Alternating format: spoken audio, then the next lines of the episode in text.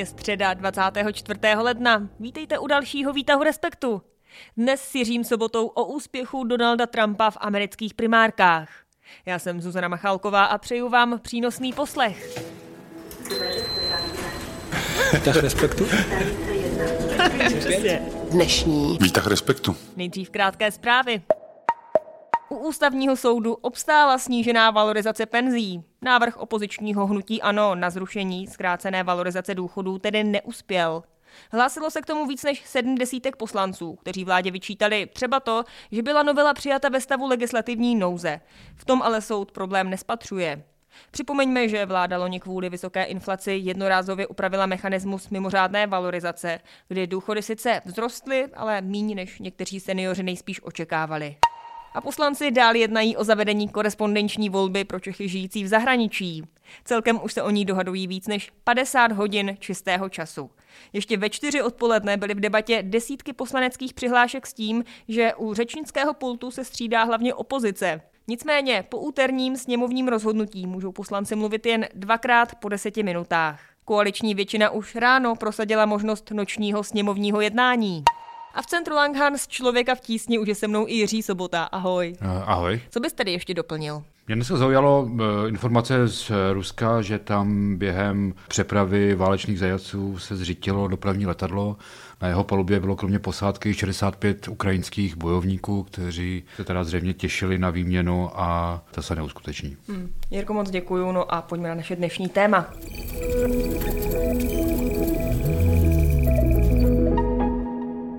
Dnešní Výtah respektu. Well, I want to thank everybody. This is a fantastic state. This is a great, great state. You know, we won New Hampshire. Donald Trump ovládl další republikánské primárky. Po Iově zvítězil i v New Hampshire. Tak Jirko, ono se mluvilo o tom, že to bude tvrdý souboj. On nakonec ale úplně nebyl, ne? Jak to vlastně celé bylo? No, nebyl, no. Takhle, ty průzkumy samozřejmě naznačovali, že Trump vyhraje, dokonce naznačovali, že vyhraje víc, než se mu nakonec podařilo.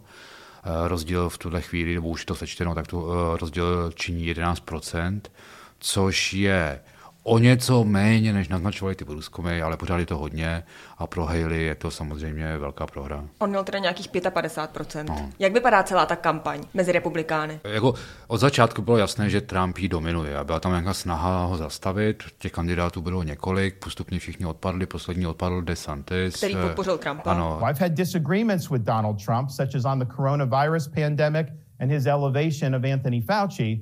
Trump is superior to the current incumbent, Joe Biden. That is clear. Ron DeSantis, který ho podpořil, teda oni všichni podpořili Trumpa, ti, kteří odstoupili. A vlastně Nikki Haley zůstala jako jediná, která šla tvrdě proti němu a to New Hampshire byla taková její poslední šance, jak nabrat vítr do plachet a rozjet, nebo získat větší podporu. I want to congratulate Donald Trump on his victory tonight. He earned it. Ale zdá se, že to nefunguje. Co ona vlastně nabízí lidem? Kdybychom mohli říct úplně ve zkratce, v čem se liší od Donalda Trumpa? Co je spojuje a co je naopak rozděluje? A já myslím, že podstatou Nikki Haley je to, že ona nemůže symbolizovat takovou tu bílou americkou nostalgii po starých dobrých časech, jednoduše proto, že je dcerou indických přistěhovalců. To znamená, že tuhle tu část takového iracionálního pocitu, že se vrátí staré časy, kdy tahle ta část společnosti jako dominovala, ta tam není. A ona se odkazuje ke staršímu pojetí konzervatismu americké republikánské strany do doby, kdy to byla otevřená strana, která chtěla aktivně zasahovat ve světě. Strana Johna McCaina nebo Ronalda Reagana. A to samozřejmě dnes eh, Trump úplně popírá. We've got to have the largest mass deportation effort in history. We're going to.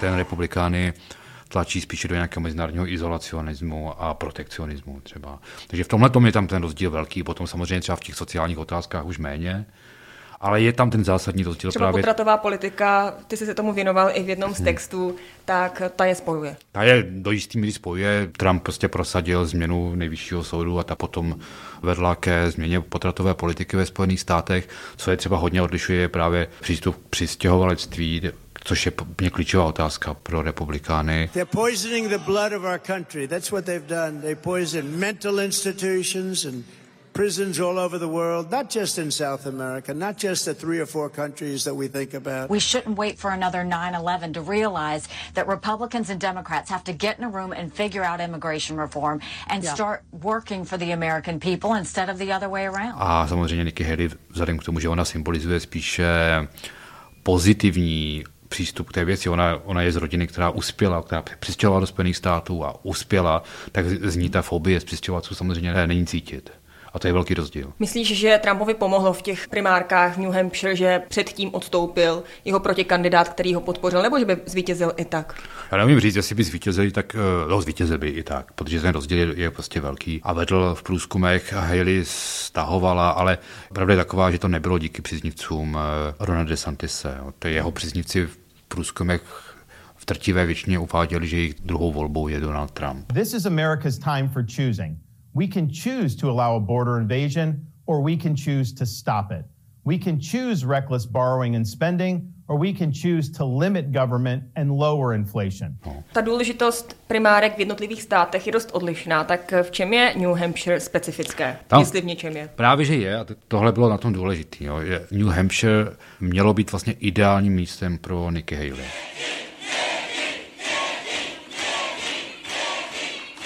Ty primárky se hodně liší. Jo. Před, předchozí kolo bylo v Iově, kde mohou hlasovat jenom republikáni. A k primárkám jde hlasovat vždycky jenom to tvrdé jádro, ti největší stoupenci těch kandidátů. To znamená třeba ti nejkonzervativnější, ti nejvíc oddaní Trumpovi. Ve srovnání třeba s těmi volbami na podzim v Iově hlasovalo třeba jedna desetina voličů. Mm-hmm. Jo. A ti pak samozřejmě hlasují pro toho nejvíc vyhraněného kandidáta, a to je Donald Trump. V New Hampshire to funguje jinak, tam mohou i k těm republikánským primárkám přijít takzvaní nezařazení voliči, to znamená voliči, kteří se nehlásí oficiálně k žádné straně. A to eh, v New Hampshire je největší blok voličů, těch 40%. A to je specifikum jenom New Hampshire. To se liší stát od státu. Jo, ale New Hampshire se v tomhle zásadně liší od Iovy. Takže tam najednou je blok voličů, 40% voličů toho státu, kteří nejsou vyhraněni republikáni a jdou k těm volbám. A na tom stála ta naděje Nikki Haley, že by mohla toho Trumpa porazit. A ona skutečně v tom, tady v tom segmentu voličů vedla, ale ne o dost. Ho vedla třeba 8-9% podle průzkumu, ale mezi samotnými republikány vedla, prohrávala třeba o 30%. Now, you've all heard the chatter among the political class. They're falling all over themselves, saying this race is over. Takže on, když si to potom dá dohromady, tak to nevíde. Ty čísla prostě nevyšly. Takže ona má ještě nějakou naději, že by se to mohlo zvrátit, anebo je vlastně jasné, že bude kandidovat za republikány Donald Trump. Ona oficiálně tvrdí, že to naději máš, protože takových států bude ještě několik a že, že pořád tu vlnu může chytnout. Ale myslím si, že to tak úplně nadějné už není.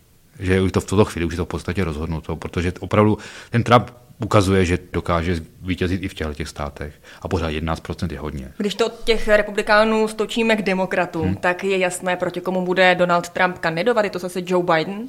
Joe Biden eh, je téměř jediným kandidátem demokratů. That's why I'm running for re-election.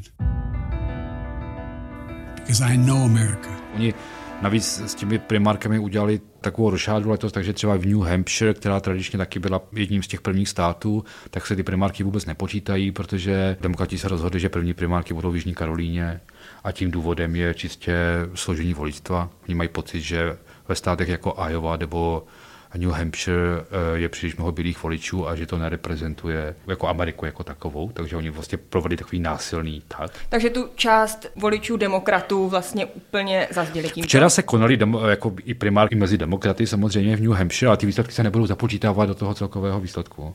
Takže ti lidi šli k volbám, ale jejich hlas V propadá. podstatě zbytečně, Biden tam ani nekandidoval, přesto zvítězil, protože oni ho tam prostě napsali na ty volební lístky, lidi se ho tam dopsali. Což jenom zase ukazuje, jakou dominanci on má eh, mezi, mezi demokraty. Takže se teoreticky bude opakovat ten scénář z roku 2020, kdy proti sobě šli Trump a Joe Biden. Už teď vypadá, že se bude opakovat velmi prakticky. Co nám to říká o americké společnosti? Že se nikam neposunula? Nebo? Ten systém takhle prostě funguje, je, je hrozně zvláštní, jak se zvyšuje ta polarizace té společnosti, tak ty dvě strany se úplně přestávají vidět. The remarkable thing about American democracy is this just enough of us, on just enough occasions, have chosen not to dismantle democracy, but to preserve democracy. We are the ones trying to save our democracy. Very simple. Very simple. Takže třeba v průzkumech vychází, že navzdory všem těm číslům, navzdory tomu, že Trump dominuje průzkumu na straně republikánů už dlouhé měsíce, nebo vlastně celou dobu, tak polovina demokratů je přesvědčená o tom, že se nestane republikánským kandidátem. Jak je to možné? To je fakt jako docela problém. A, to, a, na, a na druhé straně je, je to vlastně stejně. Oni věří tomu, že on je, navzdory tomu, že Trump několikrát s Bidenem prohrál. Prohrál s ním v prezidentských volbách, prohrál s ním v kongresových volbách, tak republikáni, to tvrdé jádro republikánů, stejně věří tomu, že on je jediný kandidát, který dokáže Bidena porazit. Jirko, oni běží ještě soudy s Trumpem. My už jsme o tom spolu ve výtahu mluvili, ale já připomenu, že on čelí obviněním ze snah zvrátit výsledky těch předchozích voleb a taky tomu, že on vlastně měl vybízet k útoku na Kapitol. Now it is up to Congress to confront this egregious assault on our democracy. And after this, tak mohlo by se ještě něco změnit? Ty soudy nefungují vůbec v těch volbách, nebo fungují v jeho prospěch. To si stěžovali by DeSantis, že oni vlastně zvyšují jeho podporu. Ti voliči se kolem něj zhromažďují, mají pocit, že je potřeba ho bránit, prostě, že, mu, že je mu křivděno. Zapadá to skvěle do toho, jak on líčí ten svůj problém, že ta druhá strana se ho snaží zlikvidovat všemi dostupnými prostředky a navíc ty své republikánské protikandidáty to nutilo k tomu, aby ho vlastně bránili. Takže oni kandidovali proti němu, ale zároveň říkali, no, ale oni mu křivdí. Takže dokonce Nikki Haley vlastně není ochotná úplně říct, že ona říká, že ho, že ho na každém kroku pronásleduje chaos. Rightly or wrongly, chaos follows him. And we all know that's true. Chaos follows him. Jakoby ten chaos přicházel od někud z hůry a ne jakoby byl výsledkem jeho konkrétních činů, za který on je popotahován potom u soudu. Velká neznámá je, jak budou probíhat ty soudy, jestli to nemůže mít potom nějaký vliv na tu kampaň, nebo jestli případně nějaké rozsudky by nemohly mít eh, na tu kampaň nějaký vliv. To je prostě neprošlapaný sníh úplně. Tam není vůbec jasno, co se bude dít, to je bezprecedentní situace. Jakási možnost existuje, že se ještě něco změní, ale nedá se to vůbec v tuto chvíli nějak odhadnout. A teoreticky, kdyby přece jenom ty soudy tu situaci obrátili a Donald Trump nemohl kandidovat v prezidentských volbách v listopadu tohoto roku, tak by automaticky místo něj přišla Nikki Haley? Ne, ne, automaticky ne. Oni mají kongres vždycky v létě, obě dvě ty strany a tam je oficiálně někdo nominován. A jak by ten proces vypadal, když ty primárky vlastně dopadnou takhle jednoznačně a tak dále, to, to je další věc, která je naprosto nevyspytatelná. Je neznámé pole. Jirko, moc ti děkuji za ten souhrn. Měj se krásně. Záč, mějte se. No a na webu Respektu už jsou nové texty, co se v nich dočtete, shrnuje zástupce šéf-redaktora Tomáš Brolík. Tak jeden z nich je o letošním roce, který je super volební, proto takzvaně super volební, protože hlasovat se bude ve Spojených státech, v Evropské unii, ve Francii, ale zde jinde. A Tomáš Lindner popisuje co všechno tyhle volby můžou rozhodnout. A potom jsme pro vás připravili takový dvojtext. Jednou jeho součástí rozhovor s Evou Lehečkovou, což je Filozofické fakulty, o tom měsíci po tragédii, kterým ta fakulta prošla. A ten druhý ho doplňuje a je to vlastně takový obraz toho, co studenti, studentstvo, učitelé a vlastně celá ta fakulta, co podnikala ten poslední měsíc a jaké to je, když se zpamatováváte z takovéhohle šoku a tragédie. Vítah. Jo. Vítah respektu. Co ještě jinýho? Dnešní. Vítah respektu. A tady je dnešní výtah respektu u konce. Tak naslyšenou zase zítra v pět odpoledne na webu i podcastových aplikacích.